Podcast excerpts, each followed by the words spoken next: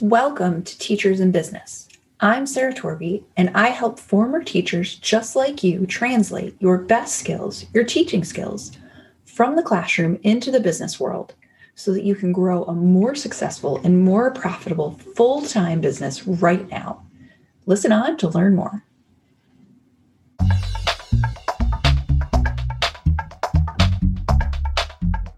Hey, everybody. So, this week I want to talk a little bit about creating the job you love from the perspective of how I created the job I love. Um, I want to tell you two stories and the lessons that came with it that really helped me to develop the business to where I am from teaching to here because it's been you know, not just a straight line journey. I don't think anybody's journey is. And I think it really helps to hear these stories.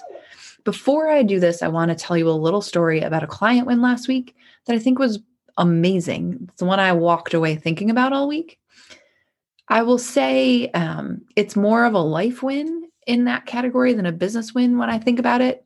Because honestly, for me, I really do believe that if your life doesn't work, your business can't. So I had a client last week come to this particular thought. She was thinking about how one of the things that's been in her way a little bit, mm, a lot of it, is waiting for everyone else to be proud of her. And it resonated with me because I have done this. And I know you have probably done this. We have all done this where we feel kind of yucky because we're waiting for someone or something on the outside to validate us, to tell us you're doing a good job, keep going. And in a lot of cases, often we're waiting for someone that's never going to show up to do that, whether it's a parent or a spouse or a friend or what have you, where like we want to hear they're proud of us. And that's just not how they roll as humans. And having this thought came with this big aha for her that she could be she could decide to be proud of herself like on the regular starting right now. And this is actually hard. This is hard work because we as humans have been, particularly women, have been conditioned like, don't flaunt your wins, don't overstate your successes. God forbid you make everyone else feel small or anyone else feel small, even when your intention is really just to share. So it's a really big deal to decide to be proud of yourself no matter what. Like that it's okay to be proud of yourself no matter what. And even if you just walk around with that in your heart, that's a big deal. So for you, like the thing to walk away thinking about might be what if you could be proud of one thing you did every day? And it's not do new stuff. You have something you did today that you'll do tomorrow, that you did yesterday that you can be proud of. What is it? How do you find it? What if you just sat down and were proud of it for two minutes? How would it feel? And then, from a business standpoint, if you're always proud of what you're creating, imagine what that attracts to you. Like, I am proud that, like, I'm on episode 18 of a podcast. Like, I just keep coming. I'm going to consistently do this because I think it's fun. So, what are you proud of today? And how can that help attract the people you want to you? So, on to stories. Um, I want to tell you two stories today about how I got to here and created the job I have. One of them is when I left teaching in 2010. So, when I left teaching in 2010, I left a tenured teaching job. I'd been there like 10 years and I was coaching teachers at that time. So I was in like a fairly highly coveted position, not in a classroom with a lot of flex. Um, and I decided to leave when we moved from New Jersey to Pennsylvania.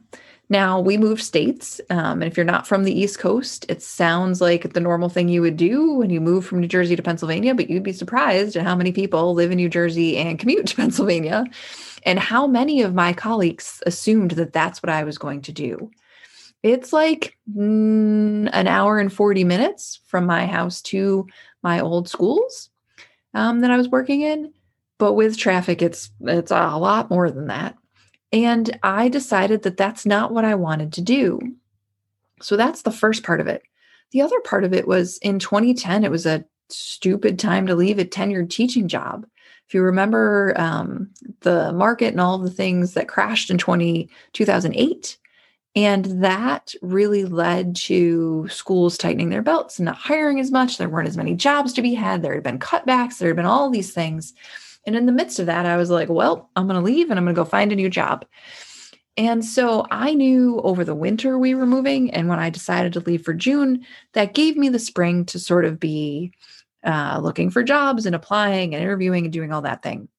The other thing I had to do was the work of moving my certification from New Jersey to Pennsylvania, which also sounds like it should be simple and isn't. And so I did all that work. And then came spring and I interviewed and interviewed and interviewed and nothing. And so a friend recently asked me, like, how did you not freak out? How did you contain it at that point? I didn't, is the short answer. I didn't. I was like, oh my gosh, what if I never get a job? And so I painted basically every wall of this house when we moved in. I ended up spending a couple weeks at my best friend's house um, because she had actually had a medical emergency happen and needed help with babies. And I actually had the flexibility to do that. And then shortly after that, I had a friend reach out to me who was working in Encyclopedia Britannica at the time. And he said to me, Sarah, would you do some consulting for us locally? Because they had a big contract with a local school district here he said, Come out to Chicago and talk to us about it. And I was like, Yeah, sure, whatever. I'm not doing anything. so I had time on my hands and I thought, like, well, part time, I'll start something part time and like, okay. And so I went out there on like a Tuesday and I came home on a Thursday with a full time job completely unexpectedly. Um, and it was pro- like project management, it was managing a tool that they sold at the time, but slowly it evolved into a different kind of role. And it like shook my world from head to toe because I had always known I would be a teacher. I knew I would teach in a classroom when I was seven. And so all of a sudden, you know, 15 years in, I found myself working in what was very much not a classroom, working from my a different room in this house for a company that was a thousand miles away on like no real schedule with a boss who was just like, yeah, do you, good luck. And I was like, what? And it just rocked my brain. And it took me a long time to come away with the lesson. But the lesson was this the world is bigger than you think. You walk into teaching, into a classroom, into like the certification you get from college and all the classes you take and all of that and you think like okay this is how i use these skills. I use these skills to teach children x y and z whether it's a subject or a grade level or whatever. But what i realized when i went to britannica is there are hundreds of ways that i can use my teaching skills and i had not thought of like 99% of them i didn't know that what i was doing was even an option like I literally didn't know it was a choice. And then over time, as I met more and more people in that world, I got to see that like there were lots of other versions of how I could use my teaching skills that I just flat didn't know existed. And people who had left teaching or went in and out of teaching or in the library world who were doing using their teaching skills in really interesting ways that didn't involve being in a classroom. It was corporate, it was independent, it was, you know, the whole range of things. And it opened up all these doors to me about what was possible and how relevant teaching skills are in the larger world because teaching skills are people skills.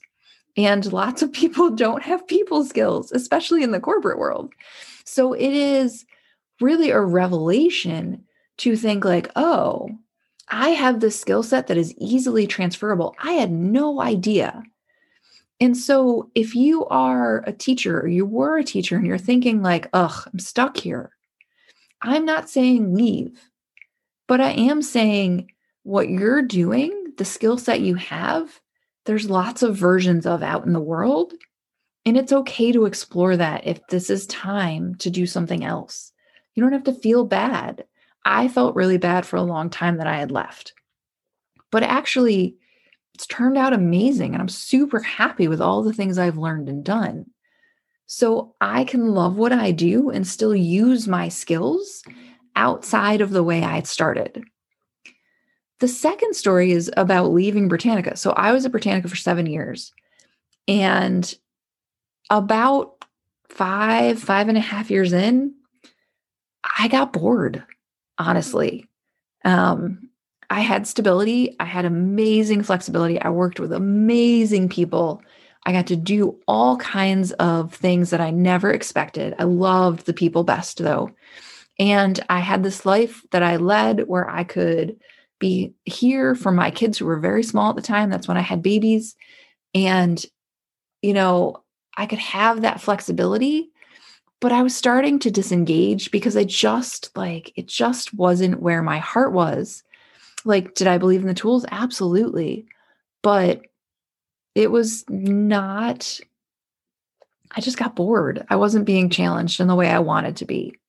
And so I, I had talked to a friend about this, and she led me through this set of questions that she had actually gone through with a friend of hers.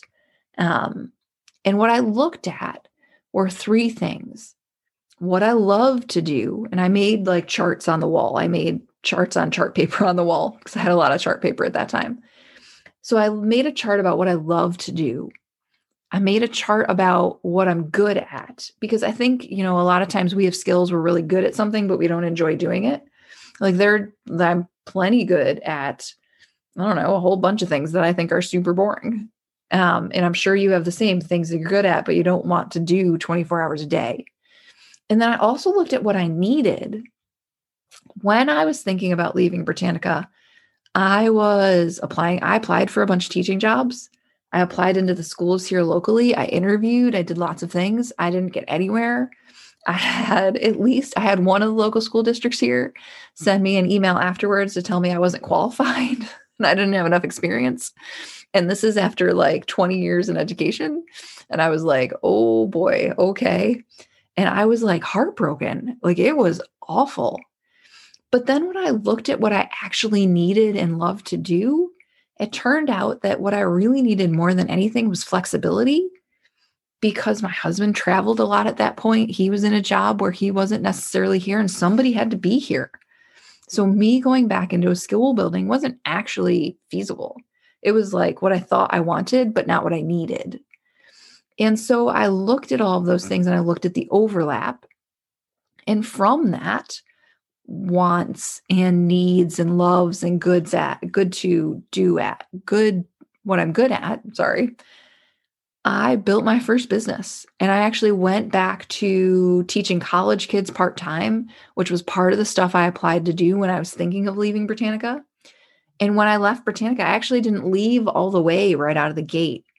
I I went part time about 6 months before I left. I said to them, "Look, I know this isn't what you do with people, but I'm building this business and I need time to do it. And do you mind if I work 25 hours a week instead of 40?" and we had some negotiations and they let me do that. And then eventually I left because, you know, I think I went part time in March and I left in August because all of a sudden all of these opportunities to teach college kids started rolling in. And I realized I couldn't do all this at once, but I wanted the teaching. And so I think that was, I know that was the work, the looking at what I really wanted and what I needed was the work that has put me in the position to be where I am now, to enable the beginning of my entrepreneurship journey.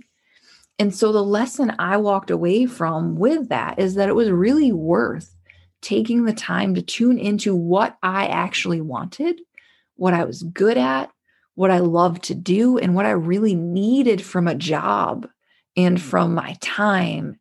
You know how much money do i need to make? How flexible does my life need to be? What hours can i can i give? How much time do i have?